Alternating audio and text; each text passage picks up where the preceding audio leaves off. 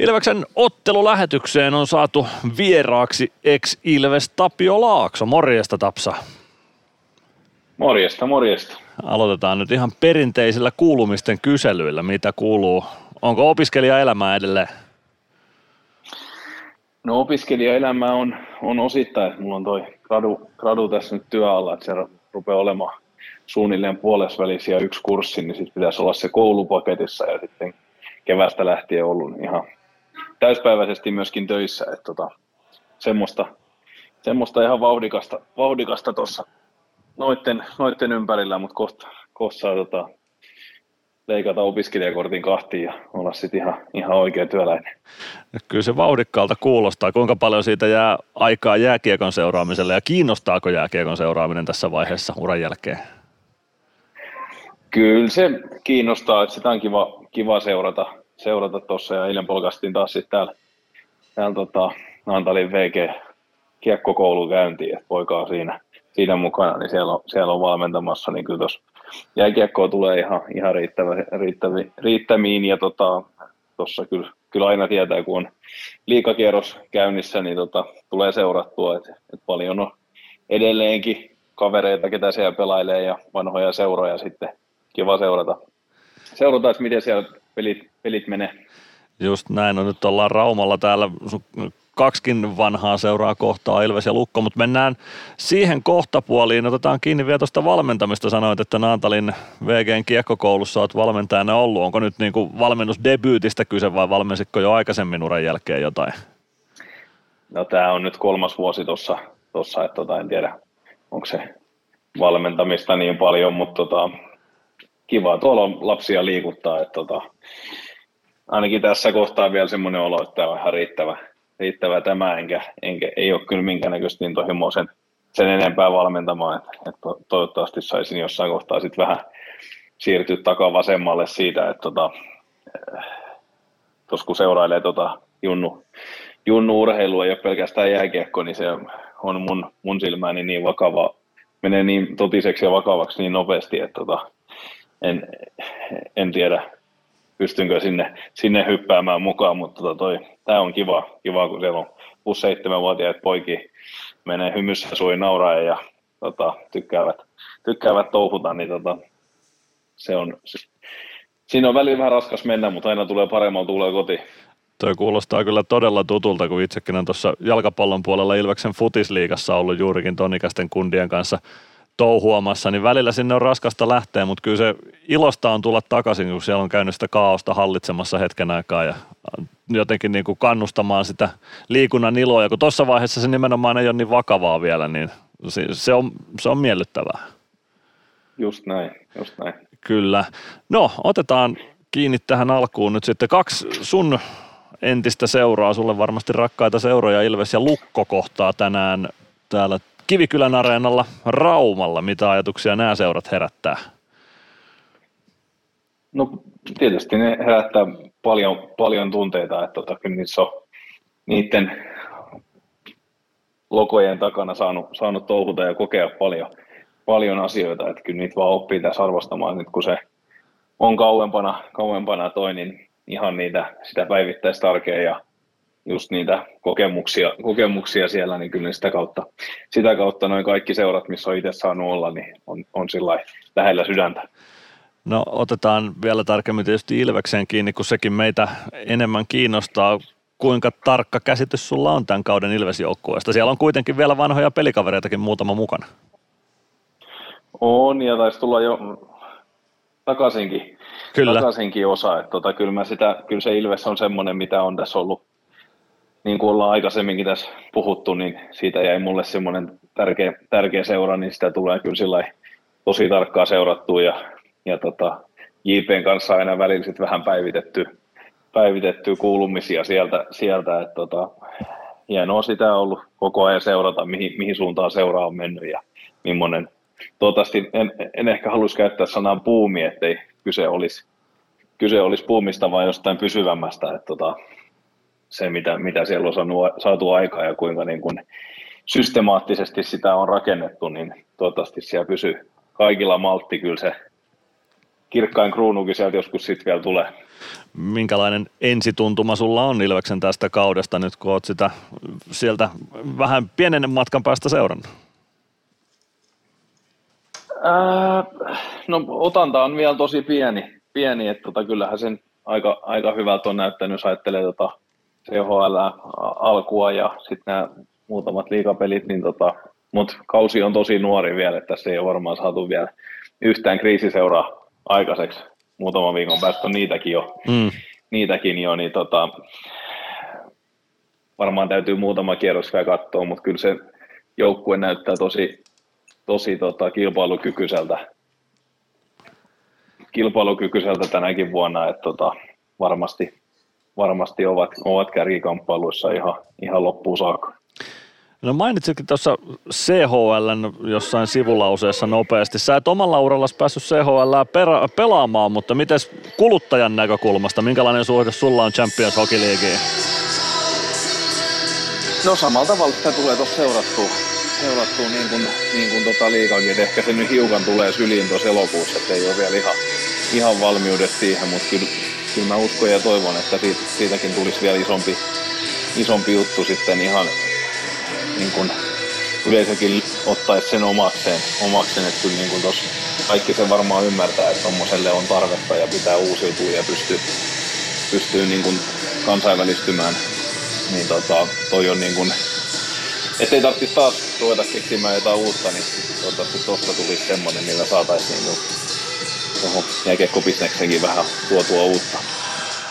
Juuri näin. No jäädään odottamaan, mitä CHL tuo Ilvekselle ja mitä se tuo jääkiekko kulttuuriin ylipäätään tulevaisuudessa. Mutta nyt otetaan Tapio Laakso kiinni yhteen sun peliuran erikoisosa-alueista, jossa me tänään viivähdämme tässä lähetyksessä teeman muodossa, eli aloituksiin. Niiden merkitys tuntuu vaan kausikaudelta korostuvan. Koitko itse samoin oman uran varrella, kun sentterinä kuitenkin käytännössä koko uran taisit häärätä, että aloitusten merkitys vaan korostuu ja korostuu. No joo, kyllä se varmaan, siinä on varmaan monta asiaa, minkä takia niiden, ehkä niiden merkityskin, tai varmasti korostu, korostu tämän kiekonhallinta pelityylin ansiosta, että sitä kautta jo tuli tosi paljon tärkeämmäksi, että kumpi sen kiekon siitä sitten itselleen saa, mutta kyllä niitä ruvettiin myöskin arvostamaan eri tavalla. Varmaan kaikki tilansointi ja tämmöinen, kun meni eteenpäin, niin niistä ruvettiin sitten enemmän puhumaan, puhumaan mutta kyllä niiden, siinä on käynyt vähän niin kuin kaksi asiaa, että se, niitä on ruvettu seuraamaan ja arvottamaan eri tavalla ja sitten niiden ihan merkityskin on kasvanut. Oikeastaan se syy, minkä takia erikoistilanteisiin tartutaan tämän päivän lähetyksessä teeman muodossa on se, että Ilveksen tai aloituksiin tartutaan teeman muodossa tässä lähetyksessä on se, että Ilveksen aloitukset ei ole alkukaudesta sujunut kauhean hyvin. Siellä on ollut pelejä, jossa aloitusprosentti on ollut koko joukkueen senttereillä yhteensä noin 30 pinnaa, mikä on aika vähän. Miten sentterinä voi tuommoiseen tilanteeseen reagoida, kun tajuaa alkukaudesta, että hittolainen, että kaveri vie nyt 70 aloituksesta, mitä vastaan kyyristyy? Äh, no kyllä siinä varmaan täytyy sitten hiukan, hiukan asiaan kiinnittää huomioon, huomioon niin kuin keskustelujen kautta niiden sentterikollegojen kanssa ja, ja sitten ihan, ihan puhdasta treeniä. Et kyllä mä ainakin itse sit, silloin kun ne kulki hyvin, niin siinä on niin monta muutakin asiaa, mitä täytyy koko ajan pitää, pitää matkassa mukana ja niin kuin ylimääräistä treeniä tehdä ja palauttelua ja kaikkea, että sitten siihen ei välttämättä aina riittänyt aika, mutta kyllä sitten heti, jos ne rupes muutaman pelin laahaamaan, niin niihin piti kiinnittää enemmän, enemmän huomioon, että tota, kyllä, kyllä se varmaan niin kuin helpoin lääke siihen on, että, että tota, ottaa, ottaa sentterikaveri ja jonkun pudottamaan kiekkoa ja treenien jälkeen jää ottamaan vähän ylimääräisiä aloituksia. Että, tota, kyllä mä uskon, että niihin jo niin paljon kiinnitetään huomioon, että se tulee sitten aika nopeasti sieltä valmennuksen puoleltakin se huomio siihen, että nyt ei, nyt ei oikein, oikein tämä homma pelaa. Mutta siis käytännössä se treenaaminen on sitä, että siinä joku kaveri pudottaa kiekkoja ja sä kauhot sitten niitä liikkeelle siitä aloituspisteeltä.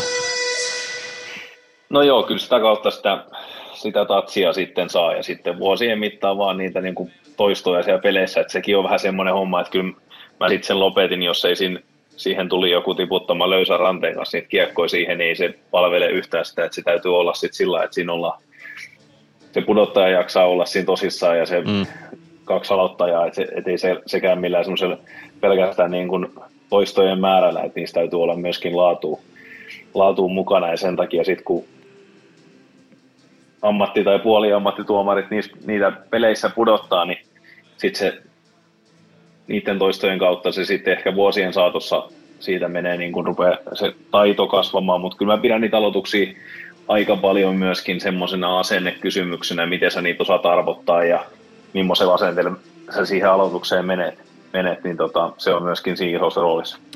Mikäs merkitys sillä on, että tuntee sen vastustaja, joka siihen kur- kumartuu aloitukseen? Siellä kuitenkin hangataan samoissa nurkissa pitkin uraa ja pitkin vuosia suurimman osan kavereista kanssa. Niin mikä merkitys sillä on, että tuntee sen, joka tulee vastaan siihen aloitukseen? No kyllä se ainakin mulle henkilökohtaisesti oli, oli niin kuin tärkeää, että kyllä mä aina katoin, ketä, ketkä on vastustajan sentterit ja sitten sit tota, en nyt ei, ei ollut ruutuvihkoa, mutta kyllä ne oli niin kuin mielessä muistissa sitten niistä edellisistä peleistä ne kokemukset semmoisia vastaan, ketä oli sitten jo ennen aloittanut, että miten, mitä he niissä yleensä yrittää ja, ja tota, millaisilla tavoilla sitten, sitten tota heitä, heitä vastaan oli pärjännyt tai ei ollut pärjännyt. Et, et, et tota, kyllä, kyllä se, se, on vähän niin kuin tennisottelu siinä mielessä, että, että siinä täytyy olla vaan parempi ja ovelampi kuin se ketä sua vastassa, vastassa siinä on ja, ja tota, täytyy pystyä niin kuin vähän mukautumaan niihin, ettei voisi oikeasti vaan aloittaa aina samalla tyylillä. No yksi asia, mikä hukkuu usein aloituskeskustelussa on se, että se ei suinkaan ole sen sentterin vastuulla pelkästään, että se kiekko jää omalle joukkueelle, vaan siellä on kuudesta kolmeen pelaajaa, yleensä neljä muuta pelaajaa, jotka sitä kiekkoa tavoittelee omalle joukkueelle. Kuinka roolitettua ja tarkoin suunniteltua se on, että miten siihen aloitukseen kumarrutaan missäkin päin kenttää?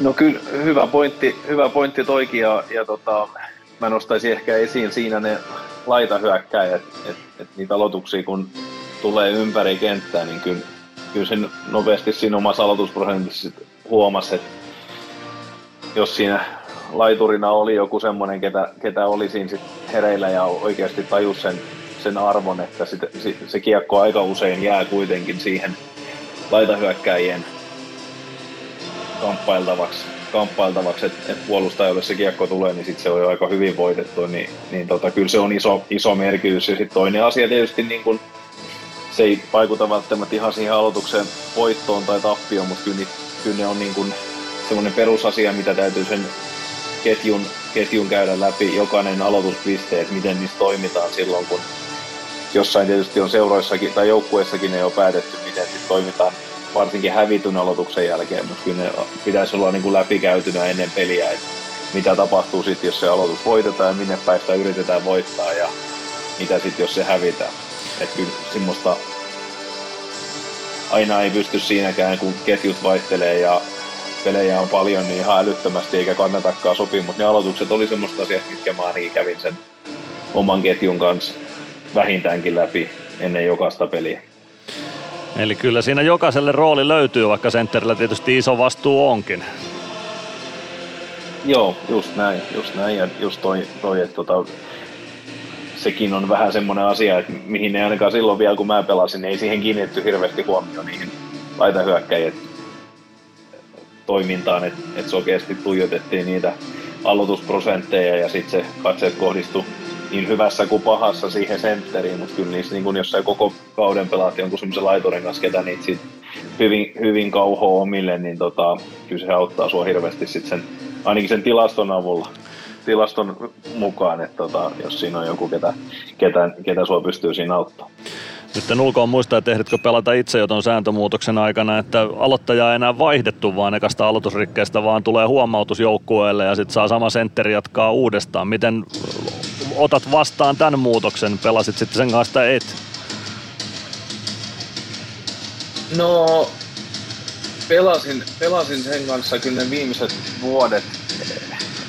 Kyllä siinä ehkä se muutti jotenkin sitä, että kun se oli se, no en tiedä, sitten joutuisi ensimmäistä kertaa itse sillä niin kuin siihen kakkosaloitukseen, että sä olit jo kerran rikkonut, niin sitten kyllä se aika varovaiseksi meni, vaikka niitä tosi vähän niitä jäähyjä, puhalletaan, mutta helposti kävi sillä että jos se toinen ennen sä pääsit sitä laituria vastaan aloittamaan ja silloin sun todennäköisyydet kasvoi, mutta kyllä se suhde pysyisi aika paljon, aika samana siinä, vaikka se oli se toinen sentteri, jos nyt rupeaa seuraamaan, niin se hiukan vaikuttaa siihen, ettei sitten viitti uudestaan koittaa siihen puskata. Et, et tota, mun mielestä ihan hyvä uudistus siinä mielessä, että se nopeuttaa sitä peliä ja se tuo edun sille, kuka ei ole rikkonut kyllä. Et se, se on toiminut, toiminut aika hyvin. Samaa mieltä ja se tietysti mitä enemmän kiekko on pelissä ja mitä vähemmän pelikatkolla, niin se taitaa olla tällainen paras ystävä sekä katsojille että pelaajille ja varmaan tuomareillekin. No just näin, just näin. Ennen kaikkea niin kuin katsojille, jos ajattelee, että pelaaja ei välttämättä huomaa siellä. Vaikka jotain maaliakin tarkistetaan pitkään aikaa, mutta nyt huomaa, kun tuolla istuu katsomosta TV-ruudun TV-ruudun kautta sitä peliä katsoo, niin kyllä se häiritsee, häiritsee jos pelissä ei niin kuin kiekko pysyy pelissä hirveästi, niin kyllä nämä on, nämä on tota, hyviä pieniä uudistuksia, mitä, mitä voidaan tuoda. Kyllä, no tästä voisi jatkaa vaikka kuinka pitkään ja monesta muustakin teemasta, mutta matsi puskee päälle, joten nyt on aika päästä, Tapio Laakso taas vapaa-päivän viettoon, sikäli kuin sellainen siellä nyt on keskiviikkona käsillä. Joka tapauksessa kiitoksia Tapio Laakso haastattelusta. Kiitos, kiitos ja tsemppiä eteenpäin.